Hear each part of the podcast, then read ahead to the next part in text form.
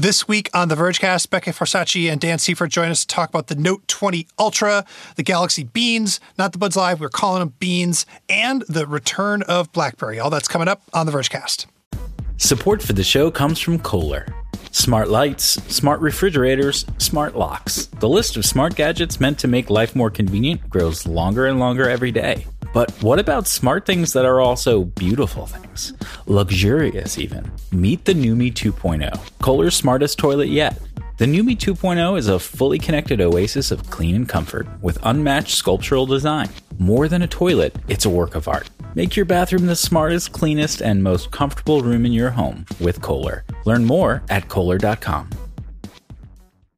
An epic matchup between your two favorite teams, and you're at the game getting the most from what it means to be here with American Express. You breeze through the card member entrance, stop by the lounge. Now it's almost tip-off, and everyone's already on their feet. This is gonna be good. That's the powerful backing of American Express. See how to elevate your live sports experience at americanexpress.com/withAmex. Eligible American Express card required. Benefits vary by card and by venue. Terms apply. Greetings, mobile accomplishers. Welcome to The Vergecast, the flagship podcast of phones with physical keyboards and styluses. It's like the trio podcast. I am Dieter Bohn. I am your pal. Our other friend, Neelai Patel, is off this week. So instead you get me, and you also get two really cool smart people. So you have Becca Farsace is here. Hello, your neighborhood bud. And Dan Seifert. I'm here. Hello. So we had a lot happen this week. We had reviews of a bunch of Samsung devices to talk about. The Epic versus Apple thing continued. It's just going to keep continuing forever and ever. And yeah, BlackBerry's coming back. So we're going to get into all of that. But first, because Neelai is not here, I need to stand in for him and do this thing where we just count weeks. It has been 23 weeks since Donald Trump had a press conference wherein his administration held up a sign saying there would be a website where you could go and sign up to get tested, and then you would get the test results on that website. 2-3 weeks, which is a lot of weeks. And that just still isn't a thing that you can go do nationwide. Just it's all sort of hodgepodge. We also have other coronavirus COVID-19 stuff to talk about. The main thing I want to point out, though, is you can go and sign up for a new newsletter from our science editor, Mary Beth Griggs. It's called Antivirus, and it is going to be about all of the COVID-19 news, putting it in a real science-based context so you know what matters and doesn't matter. And I think most importantly, in the next few months, she's going to be tracking the development of a vaccine or multiple vaccines. And this is going to be a big deal because there's just going to be a ton of vaccine misinformation. There's going to be a bunch of like bad science reporting of people jumping to bad conclusions based on some, little bit of an update from a study somewhere. And so this newsletter is going to be the thing that is going to really help you figure out what you should actually pay attention to and what is stupid. Mary Beth has already done some of this work already. She recently published an article with just a chef's kiss of a headline called Attack of the Gators, which is about this story that neck gaiters, those types of masks were maybe worse, but it turned out that everyone's saying that was based off of the wrong interpretation of a study that actually didn't have, as much to it as people assumed it did. So sign up for that newsletter. It's at theverge.com/newsletters. We also have a back-to-school special, which has got a bunch of articles about all the different schools' attempts to open up and then realize they shouldn't open back up and then send the students back home and then deal with remote learning and then teachers and parents. A lot there. You should go check that out. And so we know that you want us to track all of that stuff. We are going to be writing about that. We're also writing about the racial justice movement. There's a lot more coming on that front on TheVerge.com, so stay tuned for that relatively soon. Right now, though, I think it's time to let's talk about a gadget. We're just going to go full on 120 hertz refresh rate, nonstop Note 20 Ultra. I reviewed it. Becca, you have one within arm's reach and in your hand, literally in your hand. It's in my hand. I can't actually see your hand because it's so big that it just engulfs your whole hand. It is my hand. Actually, let's start there. This is a huge phone. And I know it's really boring or cliche to talk about it being a huge phone, but something about this phone in particular has me rethinking the whole idea of big-ass phones in the first place. Like, Dan, what's your preferred phone size? Where do you land? You know, I feel like it's actually every year it gets bigger and bigger. Like, I can tolerate more and more. Maybe that's because, like, manufacturers are making the bigger sizes more efficient, so there's, like, less bezel and they fit my hand better, yada, yada. This year, I'm loving the 6.2-inch size of the S20. Not the S20 Plus or the Ultra, but the regular base model S20. Like, anything bigger than that is pushing my limit. I have a Pixel 4a that we talked about last week or the week before here. That's like 5.8. That feels small now. Like, when I use that instead of my S20, the Pixel 4a is kind of small. Whereas, like, the S20, at least for my hands, I can still use one hand, and I don't drop it on my face all the time. But, like, now it's like I'm stuck at home, so I could probably just use a giant screen all the time anyways, because I'm not, like, standing on a subway trying to hold onto a pole and read my phone at the same time. So, I don't know. Yeah, Becca, where are you at? That's a really good point, not having to hold it on the subway. I'm holding the SE right now, and I have to admit, I was typing on this yesterday, and I was like, whoa, this is, like, hard to type on. It's so small. Yeah. And I've always been the person that's like, I want smaller phones. And I'm starting to think, like, do I want a smaller phone? I don't know. If these giant bezels didn't exist on the SE, I think this would be, I could get used to the typing. But the whole bezel thing kind of weighs in on me not loving that size either. I do love the 4A. Yeah, the 4A, I feel 4A is like the right size if you want a small phone to me. Like, it feels small, but it also feels like you can put it in your pocket. It's unobtrusive. I like the S20 size as well. The Note 20 Ultra. So the thing that people always say about big screen phones is you use this phone, you don't need a tablet. And the Note 20 Ultra is the one that actually convinced me. Like, I did not use my iPad or even my Kindle e-reader a single time during the period when I was reviewing this phone because I had a 7-inch screen. I mean, 6.9, whatever. I had a massive screen that could do basically all of the stuff I would want to do that didn't require a physical keyboard. The thing that really pushed me over the line was gaming, was playing Xbox games and Stadia.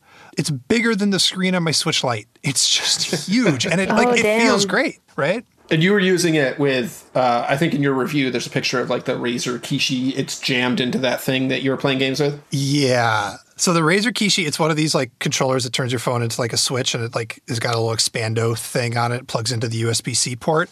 It is not spec'd for the Note 20 Ultra. It's a little bit of a stretch. It's actually a stretch to get it onto the phone. Are you saying the Note 20 Ultra is a big phone? It's so big.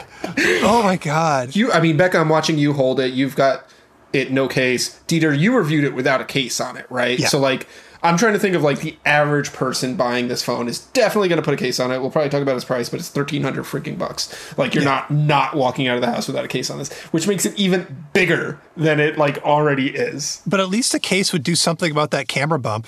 Yeah. True. Yeah. It might sit sort of flat on the table. Maybe. You need a case so thick.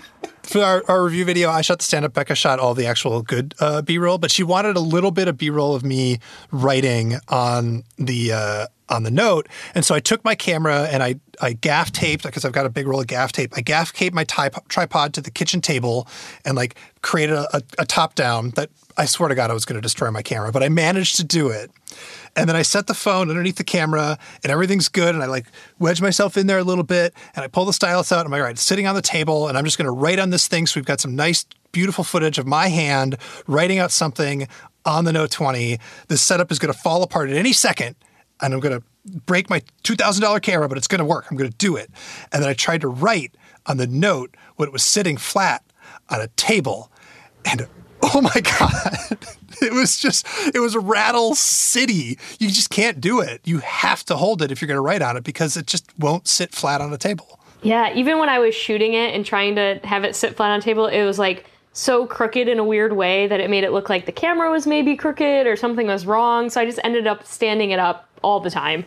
Dieter, you used the word in your review. You called it a promontory. Yeah. Which it stuck with me because I had to like double check the definition while I was editing it. It's like, what is this? Which means, if you haven't looked it up, so you don't have to pull over your imaginary car and look it up.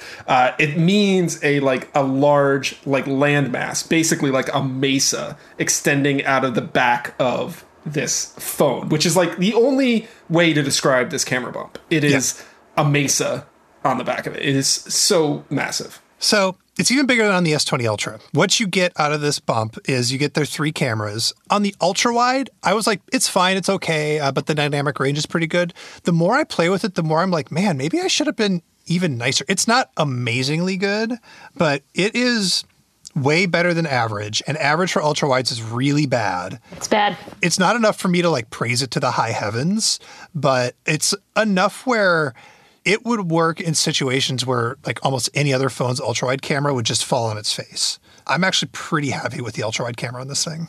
Yeah, I think you touched on a good point there, though, with the dynamic range, because when I'm shooting something ultra-wide, it is dramatic already. And so then when you add that extra dynamic range, it really makes it dramatic. And Samsung software just makes the blue in the sky go nuts. And so it just makes everything look extremely dramatic, which, I don't know, I love to see in an ultra-wide. Yeah. Okay, so I'm getting to the 108 at the end. Then there's a telephoto, which I think on the S20 Ultra was a 48-megapixel sensor or something, but on here it's a 12, and then they use the periscope lens, or they call it the folded lens.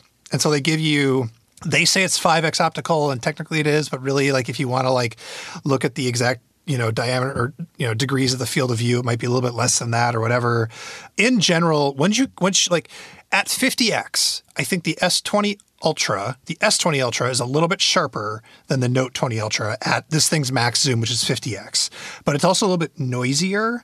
So in general, I am finding that when you have a more reasonable zoom, 10 or 15x, which is still really good, that the Note 20 Ultra wins over the S20 Ultra hands down. And I don't know of any other phone other than maybe a Huawei that can get you a 15x zoom that you wouldn't be embarrassed to put on Instagram. Would you say that's kind of the limit of the zoom usage? Would you ever use that 50x zoom, or is that just kind of a demo? No. Absolutely. I mean, I used it to show off, right? To be you can actually see the tiles, and it isn't just a weird over-sharpened pixelated disaster site, at 50x. So I took a bunch of those photos of tiled roofs. And so that's cool. It's fun to show people. So I call it a party trick. That's kind of literally what it is. But I don't know what you'd use it for. I don't know about the 50x, but I do think I am really bullish on telephoto lenses being a very a thing that smartphone cameras are lacking and need, and is a next step for everyday people. Just yesterday, I was out walking in the neighborhood with my family, and we turned the corner, and there's this owl just hanging out in the tree, and I didn't have my camera with me. My phone is a regular S20. I tried to zoom in with that. I could not get a picture of this thing. Yeah. I could see it with my eyes, and it was really cool. But I couldn't get a picture. If I had a 10x, 15x zoom, I could get a picture of seeing that thing clearly. Or if you're at a sporting event, or you're at anything that you want to get at a distance. And there was this whole market of cameras, of super zoom cameras, for so many years, and parents bought them all the time because they want to take pictures of kids at sporting events and dance recitals and all that kind of stuff, because they can't get any physically closer. So I do think that telephoto lenses are the next frontier for smartphones, and it's really great to see that they are actually getting dramatically better this quickly. You mentioned Huawei. I think Huawei was one of the first companies to put this folded periscope optics into a phone maybe a year ago, maybe a little bit more than that. Oh, and they were pretty bad then, but now we're at a point where you could take a 10x zoom photo with a phone that you could buy right now, and like you said, not be embarrassed about it. So I don't know, it's pretty cool. Yeah, that's a good point.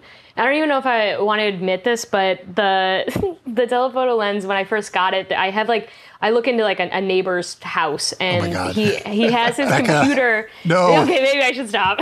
No. He has his the back of his laptop is right up against the window, and there's a bunch of stickers on it, and I can never read them.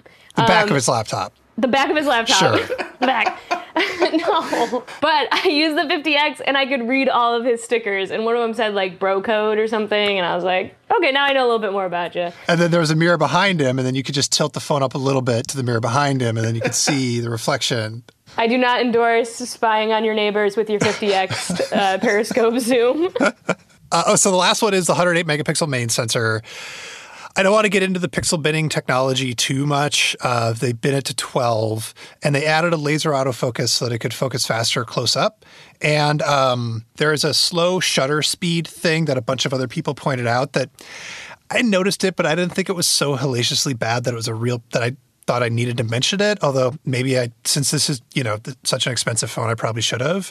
I don't know, Becca, what did you think of the main camera? Was it fast enough for you? Did it focus okay for you? Yeah, I found it fast. I found its focus to be very sharp. The 108 megapixels are actually like there's actually a lot of detail there, and I usually take. When a phone has like that many megapixels, I'm like, I don't know if I like actually trust it, but it's sharp. It's sharp, and the files are big, and you can punch into that. Yeah, I kind of loved it. Wow. So I thought that the 108 shots were like maybe over sharpened, or it looked really artifacty to me.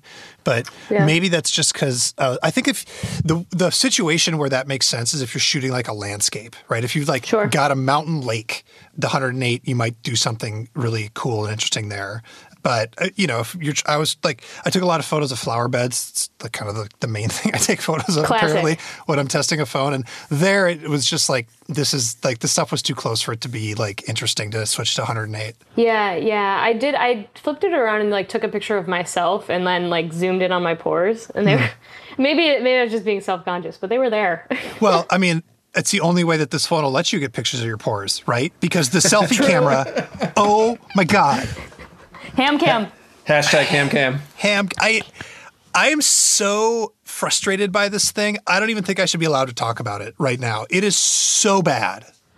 When I saw the photos, the selfies that you took, they really, I actually cracked up. Like it looks pretty hammy. So we should clarify what we're talking about when we say ham cam. But like basically, you can't disable Samsung's skin smoothing stuff. Even if you turn it off on the app and you slide all the sliders to zero or whatever, it's still mucking with your face. And it will just like smooth out any pores or, imperfections or wrinkles or any of the reality of your face and turn you into a boiled ham. Ew. I mean, in certain lighting conditions, it's fine. And like, if you don't have it too close to your face, it's fine. But the spot where I happened to take it was just like I had really nice lighting, like natural sunlight hitting my face.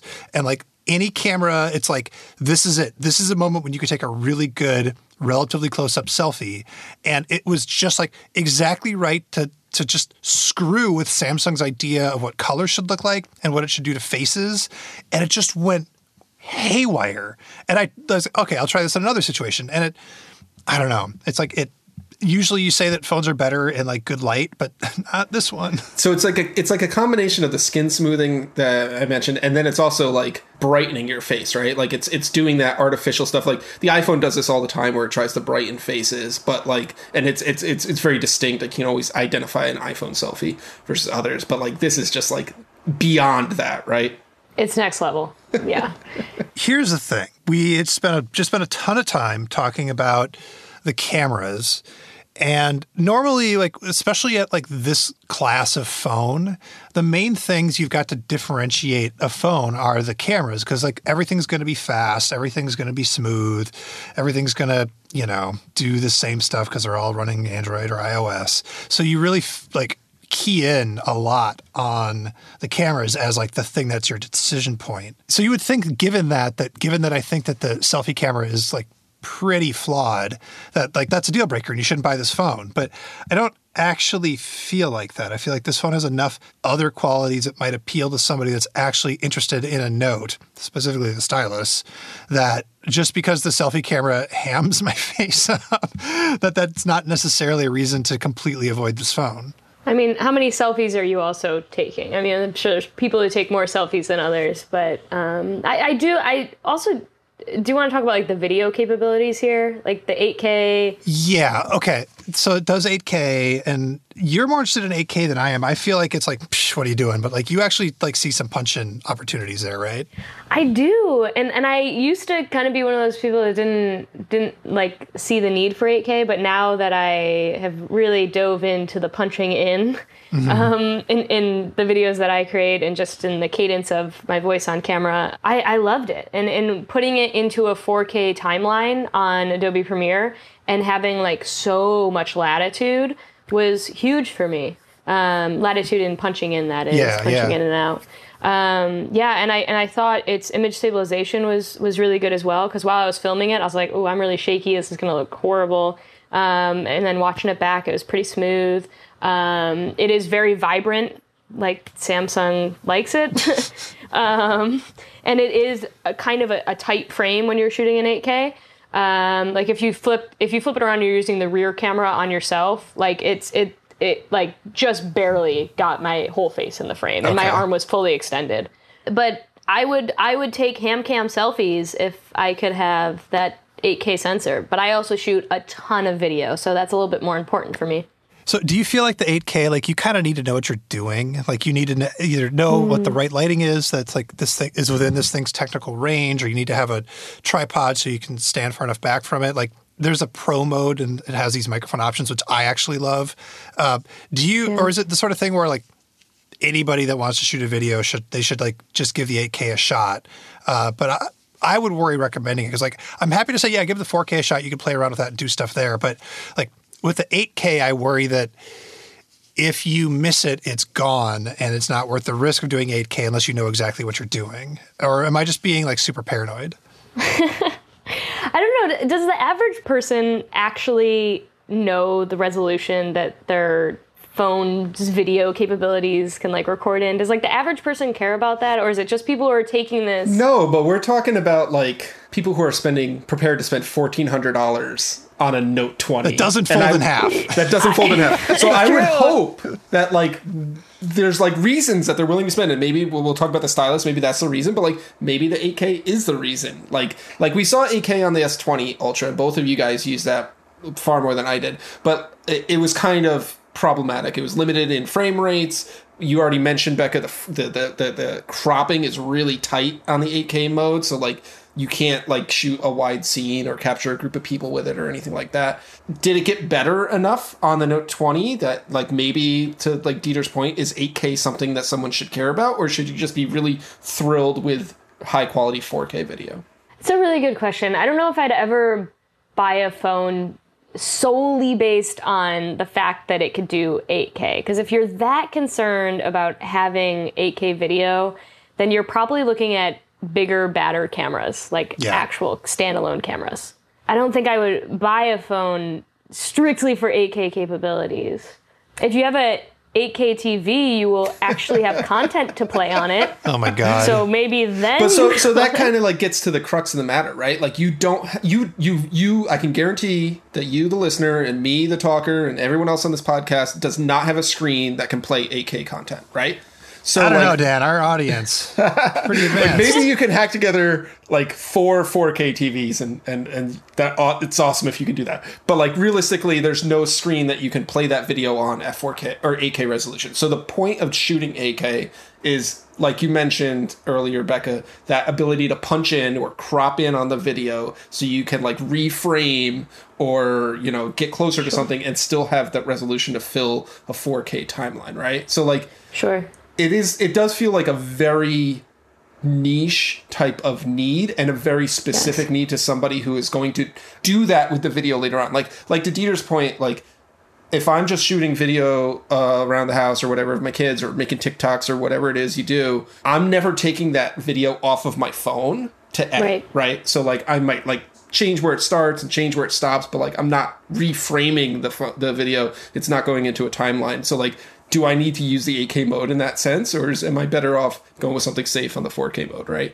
Yeah, right, absolutely. And your file sizes are just going to be bigger. Yeah, that was the other point that I was hoping somebody would bring up. Well, and the fact that the base model of this thing only has 128 gigs of storage, like, come on. Yes. At that price point, that's just ridiculous. How many 8K TikToks is that? Oh, my God. So the stylus, this is like, I hit this so hard in the video and in the review, I don't need to belabor it here, but y'all, Samsung Notes is really good. I don't understand it. I feel very strange saying it. The rest of Samsung software on this phone is like, they're like falling back into their old ways and they're popping up ads inside their phone app and inside other apps. They're, you know, it's getting bad again. Like One UI had like 2 good years or like a year and a half of goodness, and now they're just like backsliding. But somebody somewhere, whoever is in charge of the Notes app for the Galaxy Note, don't let anybody come into your office. Don't let anybody find out that you're making good software. Just lock your door and continue to work on it and only talk to Microsoft to improve OneNote syncing, and don't let anybody else from Samsung talk to you. That's my feeling. I gotta be honest with you, like this is very good to hear. As someone who spent years reviewing prior Notes and prior Note phones and always struggling to find like a good Notes app to use the stylus with. Like I would try the Samsung Notes or S Notes. It used to be called Snotes. Snote. I would try that out, and it was always kind of like half of an app that they built as a concept. And then like I would try like, oh, maybe Evernote can work, and like, oh, I can write in this, but it's really kind of broken. Then like Samsung actually partnered with like some other app developers. I can remember their logo, maybe Pen Up or something like that. That was like they pre-bundled it on the Note, and I was like, this kind of doesn't work. So like the Note, we're on the Note 20. Like there hasn't been 20 Notes, but there's been like 11. So like we are finally getting a good native core note-taking experience on a phone that is built around the ability to take notes on the go. Like that's like really great to see them finally get there. I think that's a little bit harsh. Like I would say it was good last year, and this year it's like great. And that's what's confusing is Samsung has made some great software. And there's no ads in it, right? Like you mentioned, there's no ads. When I was editing, Dieter, the Note 20 review, and you had like this 2-minute chunk where you go on about Notes. And it was beautiful to watch. And I was so worried about like the pace of the video that I kind of, put some B-roll over it and, jazzed it up a little bit. But I almost wanted to leave it with like no music and just watch you gush over this Notes app. It's very strange. And again, do not buy this phone just for the Notes app. But it's actually worth gushing about because you're going to be able to export it to OneNote. And I really wish it was a two-way sync, et cetera, et cetera. But like, the reason I would never tell anybody to like go all in on Samsung Notes is then you're stuck buying Notes for the rest of your life. And now it actually like has an off-ramp if you ever want to buy some other phone. Yeah. Right.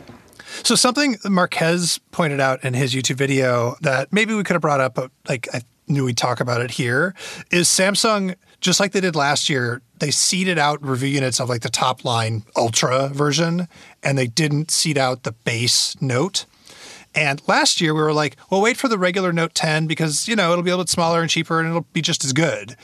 This year, it seems like the regular Note 20 is, we got to review it. We should reserve judgment. But Becca, you've held it. You know what it's like. It seems like it's not very Ultra-y. It's not very Note-y. It's not very Ultra. I'd almost call it like the Note 20 Lite. Yeah. Might be a better name. Note 20 minus. So, okay, what do you lose if you go down to the Note 20? You lose screen size. Screen size. It doesn't have the edge display. Right. It's flat display. Which maybe you prefer, but whatever. It's plastic, right? Yeah, the back is plastic. The screen size is smaller. The resolution is also lower. Yes, resolutions are. And crucially, it's 60 hertz, not 120 hertz. Ridiculous. That's the thing. No $1,000 phone should have a 60 hertz display. If Apple's iPhone this year doesn't have a high refresh rate display, I'm not going to say it's junk, don't buy it, but like, come on. It'll be a very big surprise if it doesn't. $1,000 phones should have high refresh rate displays. It really does make a difference. And then the camera array is different. I don't think it has 108 megapixel sensor. Yeah. So like, it is actually minus in every spec that you care about. Like everything about it is worse. And like, yes, the price is lower, but like $1,000 is not a low price. Like we just stated. That's not a low price. So minus phones are great. The Pixel 4a is great. Not minus phones, Lite phones, whatever. They're great. But like the OnePlus 7 Pro is like what, $800-$900? And it beats out this Note 20 Pro, this Note 20 in like every aspect except it doesn't have a stylus. You can get really solid phones for not a lot of money. Like another thing that happened this week is Samsung like gave us a list of phones that it's guaranteeing 3 years of Android updates to, or 3 generations, whatever. And like the number one thing on that list is the A51. I reviewed that earlier this year. There's a 5G version of it now because there has to be, because otherwise carriers will ignore it. Nah. But like they're great, but don't charge $1,000 for it. But the thing is, like, the S20 is $1,000 and it's better in every metric over the Note 20 that we know. Obviously, you know, review TBD, but like we've been doing this a long time. We can kind of read into the between the lines here in every metric except for the stylus. And so like if you're going to spend $1,000 on a Samsung phone, you'd be better off buying an S20. Yeah. Yeah.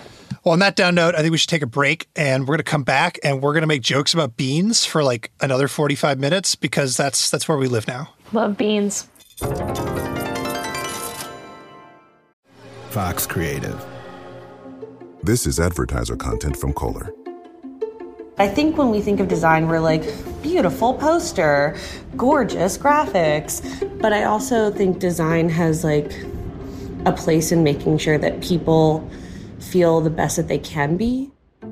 Hi, I'm Laura Delorado. I'm a group creative director at Box Creative. During my 9 to 5 and my 5 to 9, I've always got good design on the brain. It's metaphorically and physically glowing. It's like the Aurora Borealis. Which is exactly why I was so excited to meet the NUMI 2.0, Kohler's smartest toilet.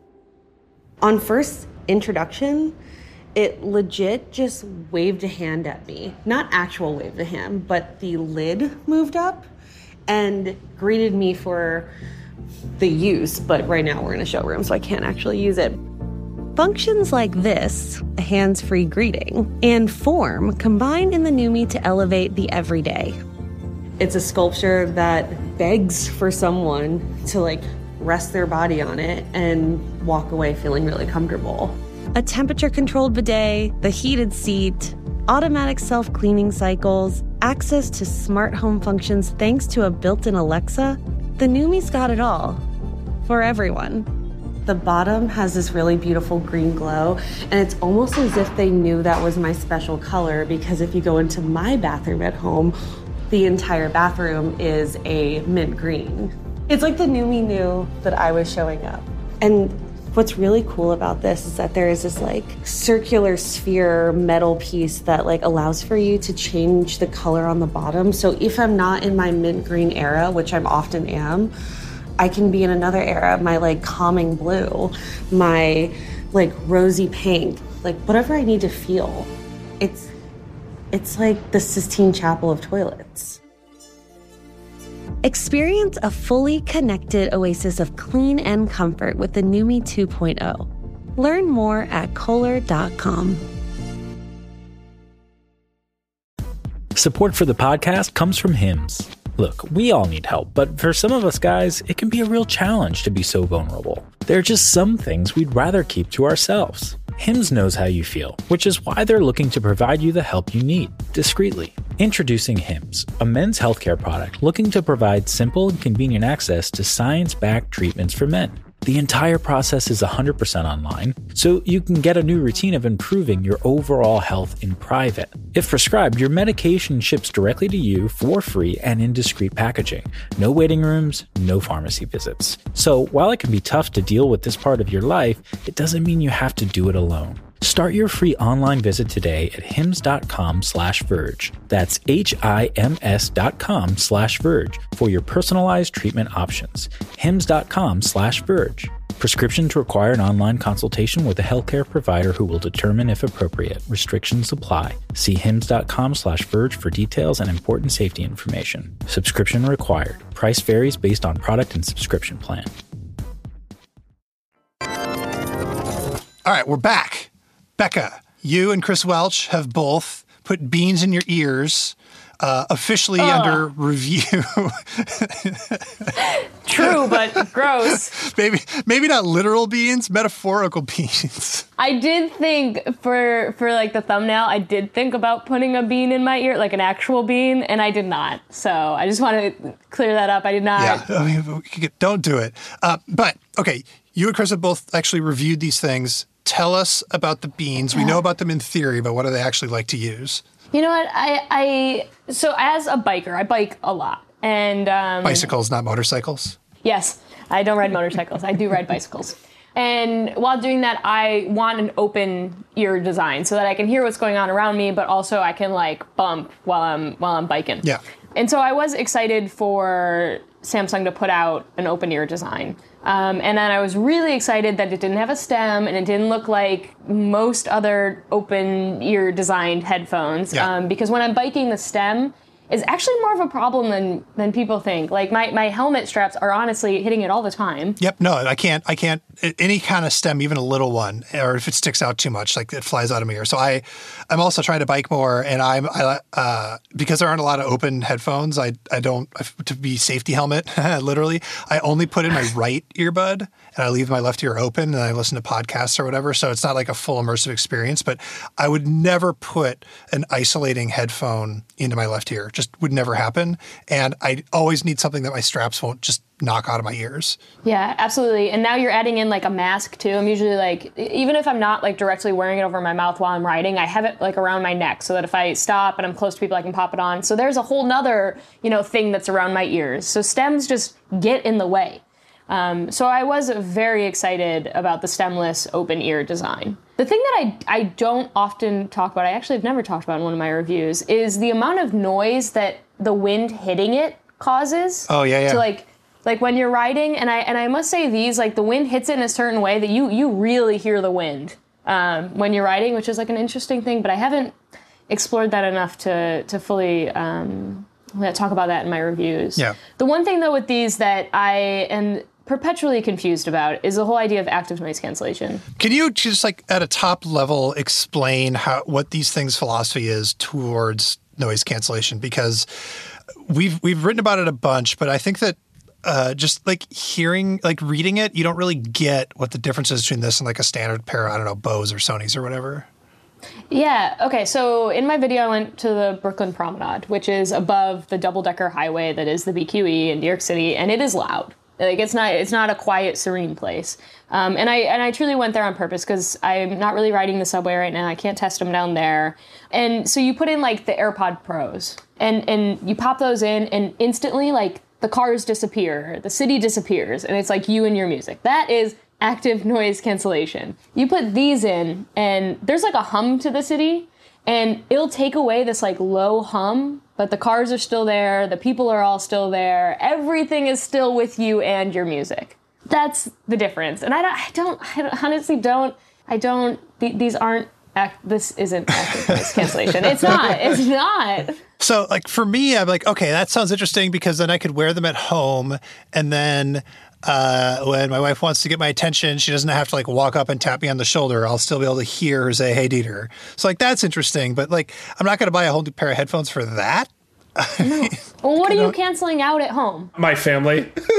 Well, actually we've got a bird. We've got a effing bird, and we live in an apartment complex, and so there's a bunch of concrete, and the bird has discovered that if it sits on our patio and chirps, it can hear an echo of itself, and it thinks it's another bird, and so it thinks it's found a best friend that will talk to it all the time whenever it wants. And so there's this bird, there's a constant cheep, cheep, cheep, cheep that happens where I live, and I swear I'm going to lose it over this thing eventually, and I'm just gonna like, I'm just going to go crazy. I'm just going to go nuts. So that's what I would cancel out. Yeah, that bird has figured out social distance, quarantine, survival. Yes. So these won't solve that problem for me, is what you're saying. And these do not, this won't, the bird will still be with you. Yeah, great. Yeah, and you will be with the bird. I like birds, but this bird I hate so much. So what situation do you think it'd be good for? Like we can't go to Subway, but if you could, it won't drown that out.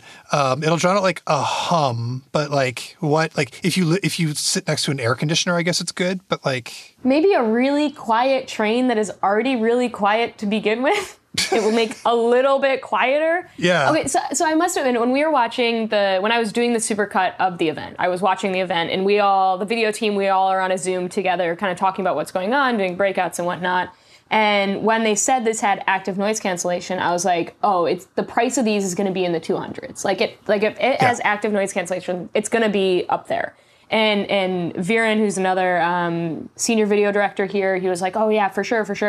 And then they announced the price, and I was like, there's no way it has active noise cancellation. Yeah. And I think I was right.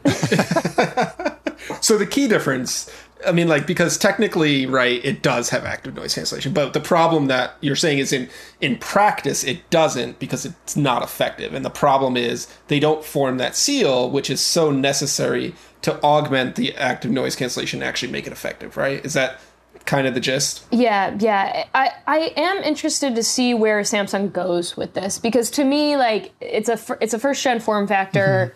first-gen open noise cancellation. I am wondering, is this just a stepping stone? Is this just the start of open ear noise cancellation? And where will it go from here? But then maybe it's just me being extremely optimistic, as I am. Yeah. I mean, maybe they can keep that open ear design and make it fully active noise canceling. Or maybe, because it's Samsung and they love weird little things, they could have it a little mechanical part where you turn it on and then it fills up your ear to seal it, and then you get active noise cancellation. Like an air bladder. Yeah. I hope so. That would be amazing. That'd be amazing. Except, would you trust a company that lit a note on fire to have a moving part in your ear? I don't know. This sounds like the opposite of the air vent that's on the AirPods Pro. That's supposed to let air out. This would be putting pressure in your ear to seal it up. What if it got stuck or something? I don't know. Anything else about the Beans? Chris Welch also, he talked to the designer, and I love that you open these things up and it says Beans on the inside. They called them Beans up until the 11th hour. Why did they change the name? It would be so much more fun if they just called them Beans. So much more fun. And shout out to Chris on that article. That was a really, really cool read to hear and to see all the photos of the different prototypes of the cases and how the case was going to be designed like a bean at one point. Yeah. That was really cool. Lean into the beans, Samsung. Just lean into it. Chickened out on the beans. Chickened out. Well, speaking of buds, we should just briefly mention that Google seems to not be completely abandoning the Pixel Buds, which is not what I expected them to do. I expected them to forget that they made these things, but they finally released the other colors, and then they threw a bunch of software updates at it that can do more stuff now. Yeah. I'll admit, I love the Pixel Buds because I love the Google Assistant, right. And I love rolling up to my house and telling it to turn the lights on without having to get my Hue app. Up and rolling and all of that. So I am excited that they're putting a little bit more attention in, because the Bluetooth dropouts that started happening a few weeks after I was using them are real and were real. So hopefully all of these improvements will improve that as well. But we'll see. We've got to put it to the test. I'm really excited to try out these attention alerts. So the idea is they're sealed, right? And so you can't hear the world around you. It's not active noise cancellation, but whatever. But there might be a siren or a crying baby or whatever, and you wouldn't hear it. But the Pixel Buds are going to listen for it now and then tell you, actually, hey, you should listen. Something's happening. That sounds fascinating. Yeah, that sounds really cool. In New York City, I feel like it's just going to be constant alerts. So we'll have a lot of opportunity to test that out. Yeah. And then, since we're talking about accessories, Dan, you reviewed the Galaxy Watch 3. I did. Tell me about this thing. So, in short, it's Samsung's latest smartwatch. It is their most expensive smartwatch. If you are an Android user, and if you're especially a Samsung user, really the only smartwatches worth putting your money into at this point are Samsung smartwatches. And so this kind of carries that line on. We said the same thing with the Active Watch Active 2 last year. What's unique about this is that it's a little bit more high-end. I kind of think of that as on the Apple Watch, you've got the aluminum model, which everyone buys, and that's the 400 and up model. And then there's the stainless steel model that some fancy people buy. And that is $700 or whatever. It's a few $100s more. It doesn't actually add any functionality. It is the exact same Apple Watch. It's just nicer. That's kind of the story with the Galaxy Watch 3 versus the Galaxy Watch Active 2. The Watch Active 2 is aluminum. It's less expensive. It does all the same functions. the Galaxy Watch 3 does all the same functions with a couple minor tweaks, but it's just nicer. The stainless steel body is nicer. The mechanical rotating bezel is a lot nicer to interact with than the touch bezel. So, like, the overall experience is upgraded, but it doesn't do anything more than the $250 watch, and this is a $400 watch, right? So, if you care about those things, the Galaxy Watch 3 is really nice. I do think that Samsung is still making these things too kind of big. Like, they're chunky. Yeah, how big is it, like, compared to, like, a you know, the, whatever, the 44 millimeter, like, Apple Watch? So I reviewed the 45 millimeter Galaxy Watch 3, which is the bigger model. And it sits on the wrist bigger than the big Apple Watch. Yeah. So if you are wearing a 44 millimeter Apple Watch and you put this on, this will sit bigger. Like, it just feels bigger. And part of that, I think, is the shape. It's round versus square, and it's got like harder edges as opposed to the rounded sides of the Apple Watch that kind of hide its size really well. Mm-hmm. And I think Apple did a really good job of, like, minimizing the size based on just, like, the visual weight of it. But this thing feels big. I'm not, like, a small person. I have pretty average to large size wrists and arms and things like that. And this watch feels big on my wrist. Like, they made the screen bigger, which is nice to read, but it also makes it look bigger on your wrist. So, like, I'm just not... Samsung touts how it's, like, 11% thinner and 14% lighter and stuff like that. And, like, it's not uncomfortable to wear. It's just big. So for me, my personal choice is to go with the smaller model. And the smaller model is, I think, 41 millimeters, and that fits me very well. But like I said, I'm a 5'10", you know, guy with arms that are, like, matching my size. So if you are a smaller person, the small model is going to be big on you, right? So, like, I think Samsung still needs to, like, work on that and get that better in terms of, like, you know, a broader appeal. But otherwise, you know, I kind of like the Samsung Watch 3. There's a lot of complaints that are just, like, perennial with these things. Third-party apps are terrible. Like, you're not going to find any third-party apps there. Bixby is the worst thing on earth. It is so bad. Like, you could joke about this on a phone, but, like, with a watch, you actually use the voice assistant a lot, or at least I do. When I'm wearing an Apple Watch, I use Siri all the time to turn lights on and off, like Becca just mentioned with Google Assistant. I set timers all the time. I'm terrible at cooking, so I'm always setting timers when I'm grilling so that I don't burn things. And, like... What if you have to set more than one, though? Yeah, like, well, yeah, I mean, yeah. Siri's limited there, but, like... At least when I say, you know, Siri, set a timer for 2 minutes, it does it immediately. Whereas, like, on the Galaxy Watch 3, Bixby takes, like, 20 seconds to respond and, like, hear the message. So now it's a 2 minute and 20 second timer. Like, it's already messed up. Yeah. So, like, and it can't control things. I don't know. It's just a mess. But, like, these are, like, the same complaints we've had forever with Galaxy watches, and like, Samsung just hasn't gotten there to address them. I mean, you look at the Android smartwatch universe, and it's like Galaxy Watch and live with Bixby, and, like, you know, Samsung's attitudes for software and deal with, like, the lack of what? It's like, is there good mapping software for the Galaxy Watch 3? No. Nope. There's nothing on it out of the box. Download Hear Maps from the Galaxy Watch store, but I've never gotten Hear Maps to work. And I've installed on 3 different Galaxy watches. I know that, like, the idea of a map on your smartwatch seems dumb, but it's actually, if you need it, you need it. Like, go out on your bike, you've just got your watch, and then, like, oh, wait, how do I, you know, something? Like, so that's annoying. But, okay, so Fossil just updated their Gen 5 smartwatches with sleep tracking and some fitness stuff. Fossil did this, not Google, who makes Wear OS. And Fossil is, like, the only company that bothers making, like, Wear OS devices. Fossil had to do this. And dummy that I am, I actually, like, oh, maybe now it's time to buy another Wear OS watch and if, like, that's the way to go. Like, I prefer the Google Assistant to Bixby so much that I was like, oh, yeah, maybe I'll buy another smartwatch. And I was going to buy myself a Wear OS watch. This, I have a problem. But, like... You know, we're waiting for this Fitbit acquisition to happen. Did you guys see this Fitbit Versa 3 and Sense leak from this week? I did. And it looks like there's no buttons on it, which is... Dieter's going to make fun of me the way I say that word. But buttons, it seems like a backwards regression. Like, smartwatches are a place where physical controls are actually very... I just said how, like, the Galaxy Watch 3 is nicer to use than the Active 2 because of the physical controls it adds. Yeah. It looks like Fitbit is removing those entirely, at least according to these leaks. And I don't know. I think it's a mistake. I think futzing with a touchscreen on your wrist is kind of annoying. So, like, you should improve that with some dials and buttons and switches and all that fun stuff. There's nothing wrong with a button. Buttons? Can we stop trying to eliminate them everywhere?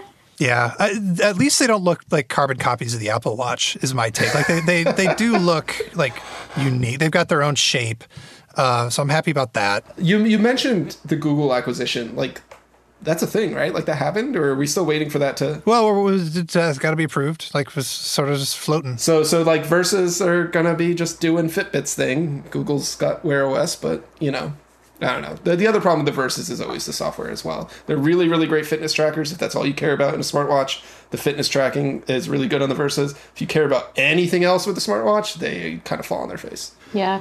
It's so weird. Like smartwatches are a piece of tech that I have never touched simply because I am an Android user and I have very small wrists. And if you are an Android user with a small wrist, and you don't want to wear a giant computer on your wrist. A giant puck. Yeah. Like a giant puck. There's like nothing. There's nothing for us tiny people out there. Our tiny Android users. Yeah, I mean, the Fitbits are relatively small, so like they might be worth a look. Sure. I am currently the weirdo who's like trying to use an Apple Watch alongside like an Android phone sometimes. So like, how is that? Well, it's like I've got the Apple Watch for iMessage because I'm leaving iMessage on because I'm locked into iMessage because I want my family to actually talk to me. Although I've managed they're on Facebook Messenger now, so like that's working, but I'm still got some people who only talk to me on iMessage. So rude. The watch is there to like get and respond to iMessages. And then the Android phone is like the Android phone. So that's, you know, it's awkward, but at least I have a decent smartwatch. Wow. I don't know. It would be nice if like Google would figure this out. It is nice that Samsung has mostly figured it out, but like, man, it doesn't pass the sweater test for me. Like if I'm wearing a tight sweater, I cannot put it on over my watch. Like, that's the test it's got to pass, and I find them to be quite thick as well, even the smaller. I think to Dieter's point, I just trashed Fitbit's smartwatches for being bad smartwatches, but like if you do want to watch as like a fitness tracker, the Verses are really thin, and you know, R.I.P. Pebble did it right. They were really thin, really comfortable. Really, they were available for all size wrists. Yo, pour one out for Pebble, everybody. Yeah. But, you know, Fitbit bought Pebble. Oh, God. Anyways, there's one more smartwatch I want to talk about. Sam Byford, our reporter out in Japan, he got access to this thing called the Nubia Watch.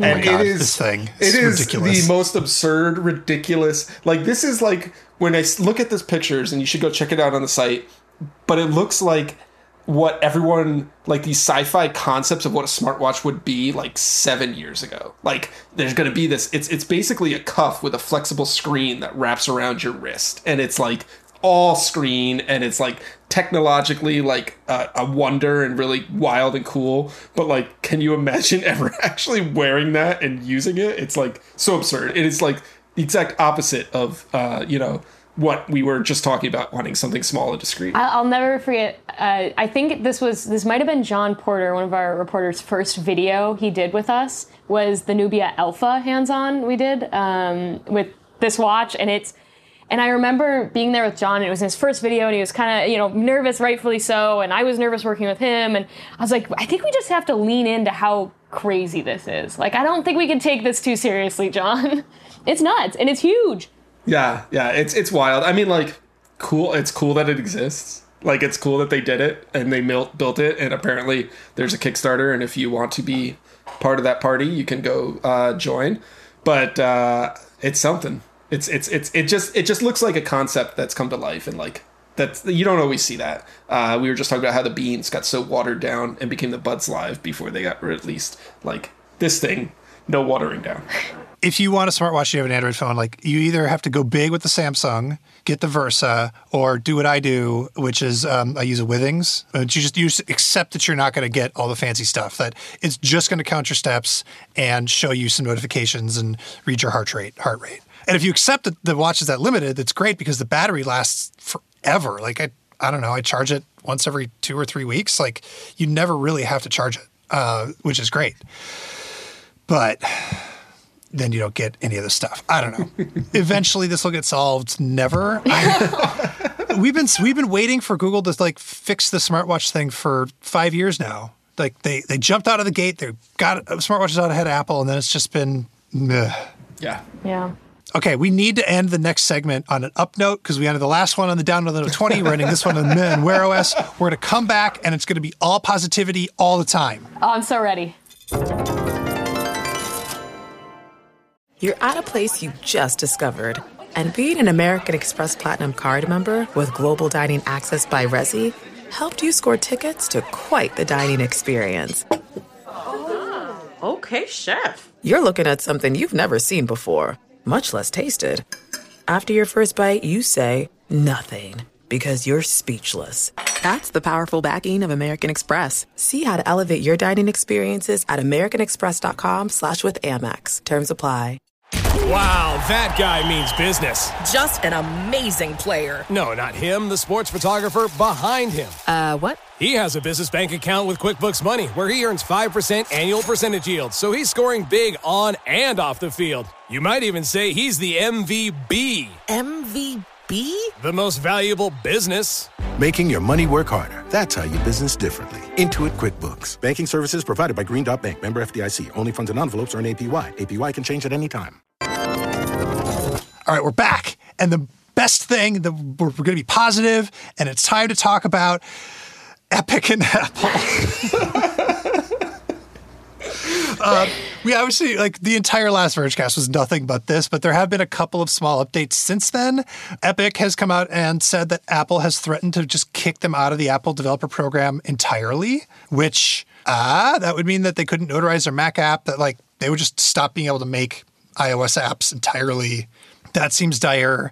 There's a deadline on that. And then Apple comes back with another statement, and it's another very Apple-y statement. They say they very much want to keep the company as part of Apple's developer program. The problem Epic has created for itself is one that it can easily be remedied if they submit an update of their app that reverts it to comply with the guidelines they agreed to, blah, blah, blah, blah. We won't make an exception for Epic because we don't think it's right to put their business interests ahead of the guidelines that protect our customers. Yeah, this fight is just going to keep going. Neither one of them is blinking right now. As of, the day we're recording this, Thursday the 20th. And now iPhones with Fortnite preloaded on them are going on eBay for $12,000. No, they're not. What? Yeah, that was making rounds today. If you want to buy an iPhone with Fortnite preloaded on it, of course, someone on eBay will sell it to you for five figures. Snaps for that. You just got to wonder how long this is going to keep going on, and when is. I mean, I feel like the lawsuits will continue. Those are going to go through the court system. That at some point Epic's going to relent, right? And they're just going to kind of push that update and fix it, and silently Fortnite will be back in the App Store. Maybe not. Maybe they just looked at how much money they made off of iOS and they're like, yeah, we could forego that. That's worth the fight. The discourse around this thing, it's gone the full Apple circle, right? So Apple is the worst. No, Epic is the worst. No, Apple is a big bully now. They think they're a small company, but they're actually a huge company. Well, actually, have you seen how bombastic Tim Sweeney is? He's kind of a jerk. Well, Apple's kind of it's just at this point, it's just gone around the bend two or three times now. But neither one of these companies is back down off their initial, stance. So here we are without Fortnite on the iPhone or on Android phones unless you have a Samsung phone. But you could sideload on it, but we should say it's not on Google Play. It's not on Google Play. Yeah, that's right. And we did make a really good explainer, youtube.com/TheVerge, that came out this week if y'all need one. Check that out. Big picture with Russell Brandom. It's very good. It's very good. Well, grab bag stuff. Just a couple of things. I guess just today, right before we recorded, Uber and Lyft got a stay, so they're not getting kicked out of California. They're going to be able to continue to operate for a little while longer while they fight over whether or not drivers should be treated as employees or not. We will get into this much more when it becomes a little bit more real. It seemed like it was going to be super real right up until we hit record. So stand by for that. But I just want to read this quote. So Dara Khosrowshahi was on the Pivot podcast with Kara Swisher. And just listen to this with me. I do think that we have the system that's optimized. It's called capitalism. It's not called laborism. It's not called socialism. It's capitalism, and it's a system that's built to maximize shareholder value and capital. And if that's the only input, then you're going to keep getting the same results going forward that you get going backward. So these kind of systemic changes, I'm game for it. I don't want yesterday's capitalism 20 years ago to be the same 20 years from now. Man, you're talking about Uber just goes full, like, let's talk about, you know, late capitalism and like the systemic ways that we build our entire economy. And like, we got to solve that problem in order for Uber to solve its problem. Like, that's a lot. It just, that just feels like maybe the bar is a little bit too high there for solving this question. But maybe I'm wrong. Maybe that's like, we got to solve capitalism if we're going to figure Uber out. Yeah. I mean, I agree with you. It feels like that's a separate issue that needs tackling. And like, Uber's got other problems, and like it needs to figure them out within the constructs of what, you know, our society offers right now. And then, you know, maybe capitalism needs to be fixed, but like plenty of companies have existed in the past without, you know, the issues that Uber is facing right now. So it's a core way they built their business. Maybe clock a quarter where you make a profit before you start talking about the way capitalism works. Just a thought. It's working for somebody. Yeah. Speaking of capitalism, Apple's worth $2 trillion according to its market cap. Yay.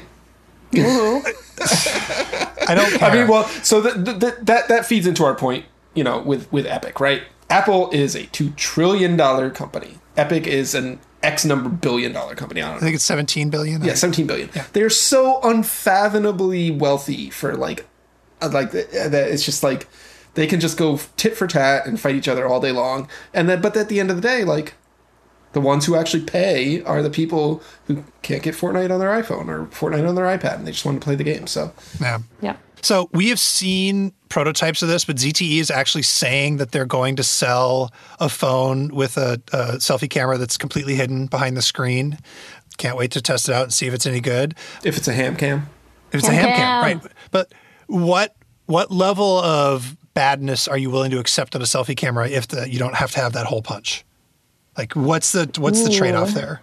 Okay, I don't mind the hole punch. Yeah, I don't mind the notch either. Like, you get used to both of them as you're using it. The one thing that the hole punch is a little weird is it cuts into things. Like, if I'm watching on my Samsung phone, my S20, if I'm watching a YouTube video and the YouTuber is using a 2:1 aspect ratio, which a lot of tech YouTubers are using nowadays, it cuts into the hole punch cuts into that because the app wasn't coded to, like, acknowledged fact that the hole punch is there and I can't zoom it out. So, like, I'm either zooming it in to cut in more or I deal with it. So, like, it is annoying in that sense. Is it the end of the world? No, it's in the lower left corner of the thing or the middle of it. Like, it's not the end of the world to me.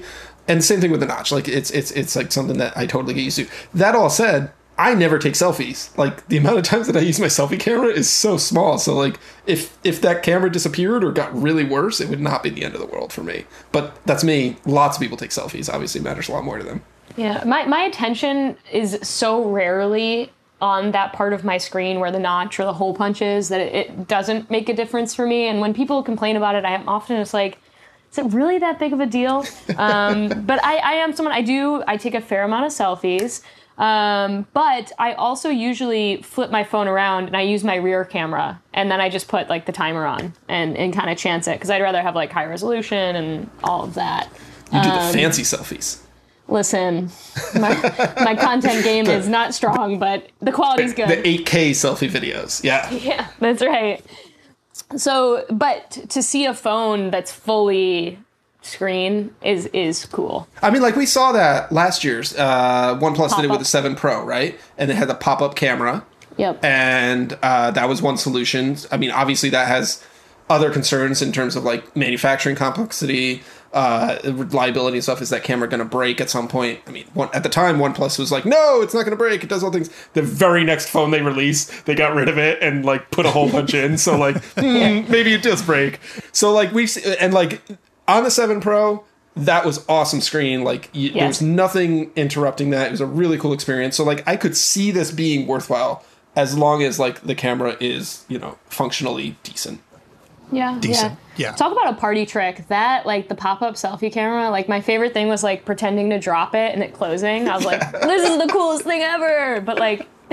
Okay, very last thing. We started the show talking about a phone with a stylus. We're going to end the show talking about phones with physical keyboards because it's 2004 again. And BlackBerry's back, baby. Well, so Yeah. So if you didn't know, TCL, who would license the BlackBerry brand, was making the last handful of BlackBerries you may have heard of. It was like, well, we're done with that. But now this new company called Onward Mobility out of Texas has said, well, we're going to make 5G BlackBerry phone. It's coming out in 2021. Yep. They said that.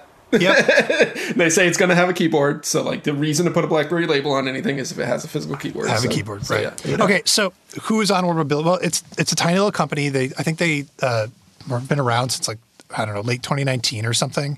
So I just looked at, who the employees are listed out on LinkedIn. And so a bunch of people came from this company called Sonim, which makes a bunch of, industrial, construction, full, rugged, heavy-duty phones.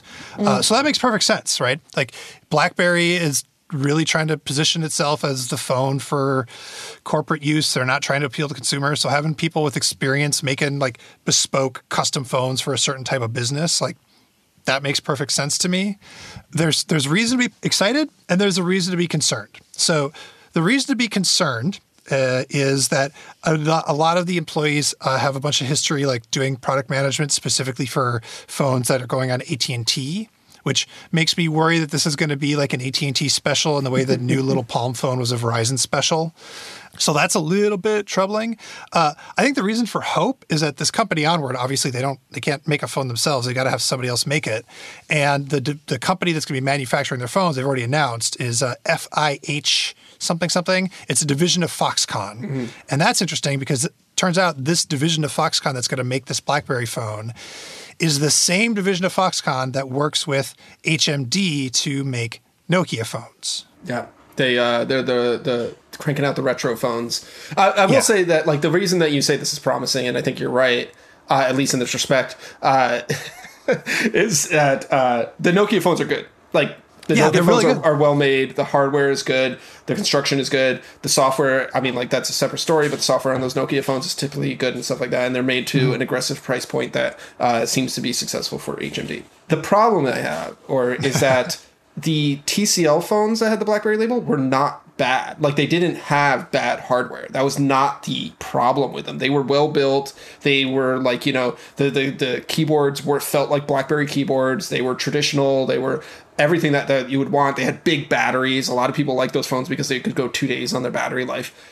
That wasn't the reason that most people didn't buy them. The reason people didn't buy them is because a physical keyboard makes your phone good at messaging and worse at everything else. And so messaging is one component of what we use our phones for nowadays. And everything else, a keyboard gets in the way. So that doesn't solve the fact that they have a good manufacturing partner does not solve their core challenge of the fact that in 2020 or 2021, when this comes out, the concept of what a smartphone can do is much different than it was in 2006.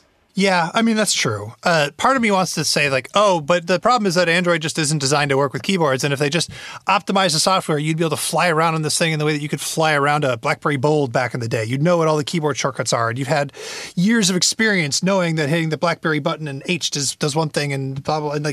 And all of that could be true. And some of that was actually true with the Key One. They did have a bunch of keyboard shortcuts, but no one is going to build up years of muscle memory on this thing, right? It's not going to have the critical mass. And then when you think about the BlackBerry Bold had a postage size stamp screen. You weren't sitting there watching videos on it. You were not shooting TikToks. You were not scrolling through long social media feeds. You were not watching Quibbies, which you're not doing on a phone today, but you could, so all of those things are necessitated and made better by the fact of that big screen. At the top of the show, we talked about what's our preferred phone size. And we were they're getting bigger. And why are they getting bigger? Well, they have bigger screens, and the bigger screen, like you said, Dieter, on the Note 20, means that you can do more things with it, and you can play video games on it instead of using your tablet and stuff like that. You stick a hardware keyboard in the way of that, and all of that experience gets worse in service of one particular thing that you do with your phone. So maybe it is something that you do really, maybe there is that niche, just like the Sonim company we mentioned has a niche of rugged heavy duty phones that are kind of crummy to use because of all the ruggedness to them, but the people that need those and rely on them need them. Maybe there is that small niche, but TCL couldn't find it. BlackBerry certainly couldn't find it. the odds that this company is going to find that niche, I don't know. Very slim. I don't mean to be a downer at the end of the show. You put some really heavy expectations on me to say something positive about a BlackBerry phone in 2021. They might find the niche, but it might just be like 100,000 people and that's it. Right? Or 100 people. Right. Well, I mean, before today, had you ever heard of like Sonim, right? Like Dan and I have, but like you listening to this, have you ever heard of Sonim? Like, meh, maybe, maybe not. And maybe that's just what is going to happen to BlackBerry. Is it, they'll have a decent little business making phones for a small number of people. The end. And that's like, it's not great, but it's better than it going away completely, I guess. It kind of did, right? Like it went away. And then, I mean, like TCL was like, we're done, we're out. And so like, there's no more new phones. And then this company's like, 6 months later, they're like, oh, we're going to do it, but you got to wait a year for it to come. So, which is why I'm worried. Like, that's why I'm like smelling Palm again, right? They like just picked up the brand. Okay. But here's my big takeaway. We want phones with multiple app stores because like this Epic controversy, with physical keyboards and with styluses. So we want trios because like there were multiple app stores for the trio. They had styluses, they had touchscreens, they had physical keyboards. That's the lesson here. I say 5G, like all these phones are so big because they need all these 5G antennas. Just bring back the antenna bump. Bring back the like external antenna with like the little whip cord that you like pull up and have that be your 5G antenna so you can make a small phone with 5G. I'm saying go all the way back. Think about it. Dieter's conclusion, Palm was right. Damn. On that note, that is the Vergecast. Becca, you have a YouTube show. Tell us about it. Oh, yeah. I got this thing called Full Frame where we talk anything and everything cameras. I'm working on something right now, hopefully coming out next week for y'all. So stay tuned to youtube.com/TheVerge. And yeah, watch our first episode.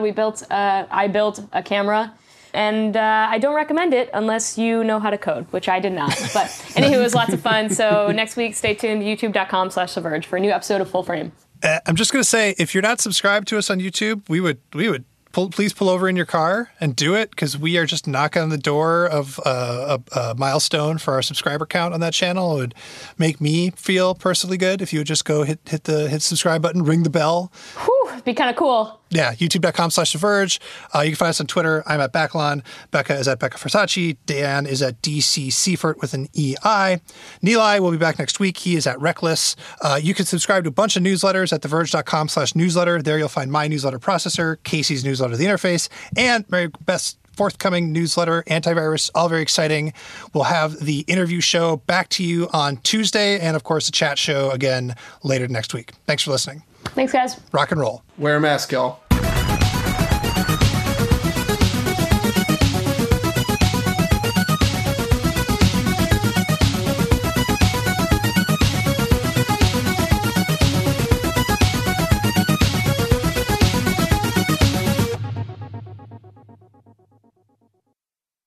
Thank you to Kohler for supporting this episode. Who says smart things can't also be beautiful things? The NUMI 2.0 is Kohler's most advanced toilet ever. Equipped with fully customizable bidet, heated seats, automatic cleaning cycles, and on-demand smart home functions thanks to its built-in Alexa. The NUMI 2.0 is a fully connected oasis of clean and comfort with unmatched sculptural design. Customize the lights to match your interior or your mood and enjoy an immersive, intuitive experience of personalized luxury and cleanliness. More than a toilet, it's a work of art. Learn more at Kohler.com. Your last day of vacation and you found time for a deep tissue massage followed by a long mud bath, then a 2-hour nap. Because you're an American Express Platinum Guard member and booked your stay at a fine hotel and resort through Amex Travel, which means a 4 p.m. checkout. And those relaxing vacation vibes can keep going at the airport in the Centurion Lounge. Just a splash. Before you board the plane, back to reality. That's the powerful backing of American Express. See how to elevate your travel experiences at americanexpress.com/withAmex. Terms apply.